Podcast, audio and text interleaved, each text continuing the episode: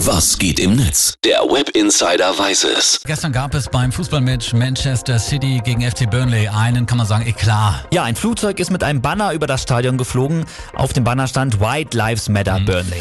Die Spieler der Premier League tragen ja bis zum Saisonende nicht ihre Namen auf dem Trikot, sondern eben den Schriftzug Black Lives Matter. Außerdem hatten beide Mannschaften vor dem Spiel aus Solidarität auch gekniet auf dem Rasen. Genau, und dieses Flugzeug mit dem Banner, es war natürlich ein ganz klarer Protest gegen diese Aktion. Der Kapitän vom FC Burnley, Ben Mee, hatte sich dazu auch gleich nach dem Spiel geäußert, indem er dem Reporter geantwortet hat, natürlich können wir auch über Fußball sprechen, aber es gibt eben noch Wichtigeres im Moment. I'm ashamed, I'm embarrassed.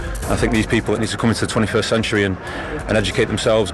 You know, it does not represent what we're about, what the club's about, what the players are about and what the majority of the fans are about. Ja, er hat gesagt, ich schäme mich für das, was passiert ist. Diese Menschen müssen endlich mal im 21. Jahrhundert ankommen und sich informieren. Das ist nicht die Meinung, für die der Club oder ein Großteil unserer Fans einsteht. Dann schauen wir mal ins Netz. Philipp, was sagen die User dazu? Otto English schreibt, oh Mann, stellt euch mal vor, man ist so satt, so besessen von sich selbst und so erbärmlich, so rassistisch und unsicher, dass man nicht versteht, dass es hier nicht um einen selbst geht. Dann macht man sowas. Auch der FC Burnley hatte sich schon während der Partie dann von der Aktion distanziert. Man Ja. stehe ganz klar hinter der Black Lives Matter Initiative der Premier League.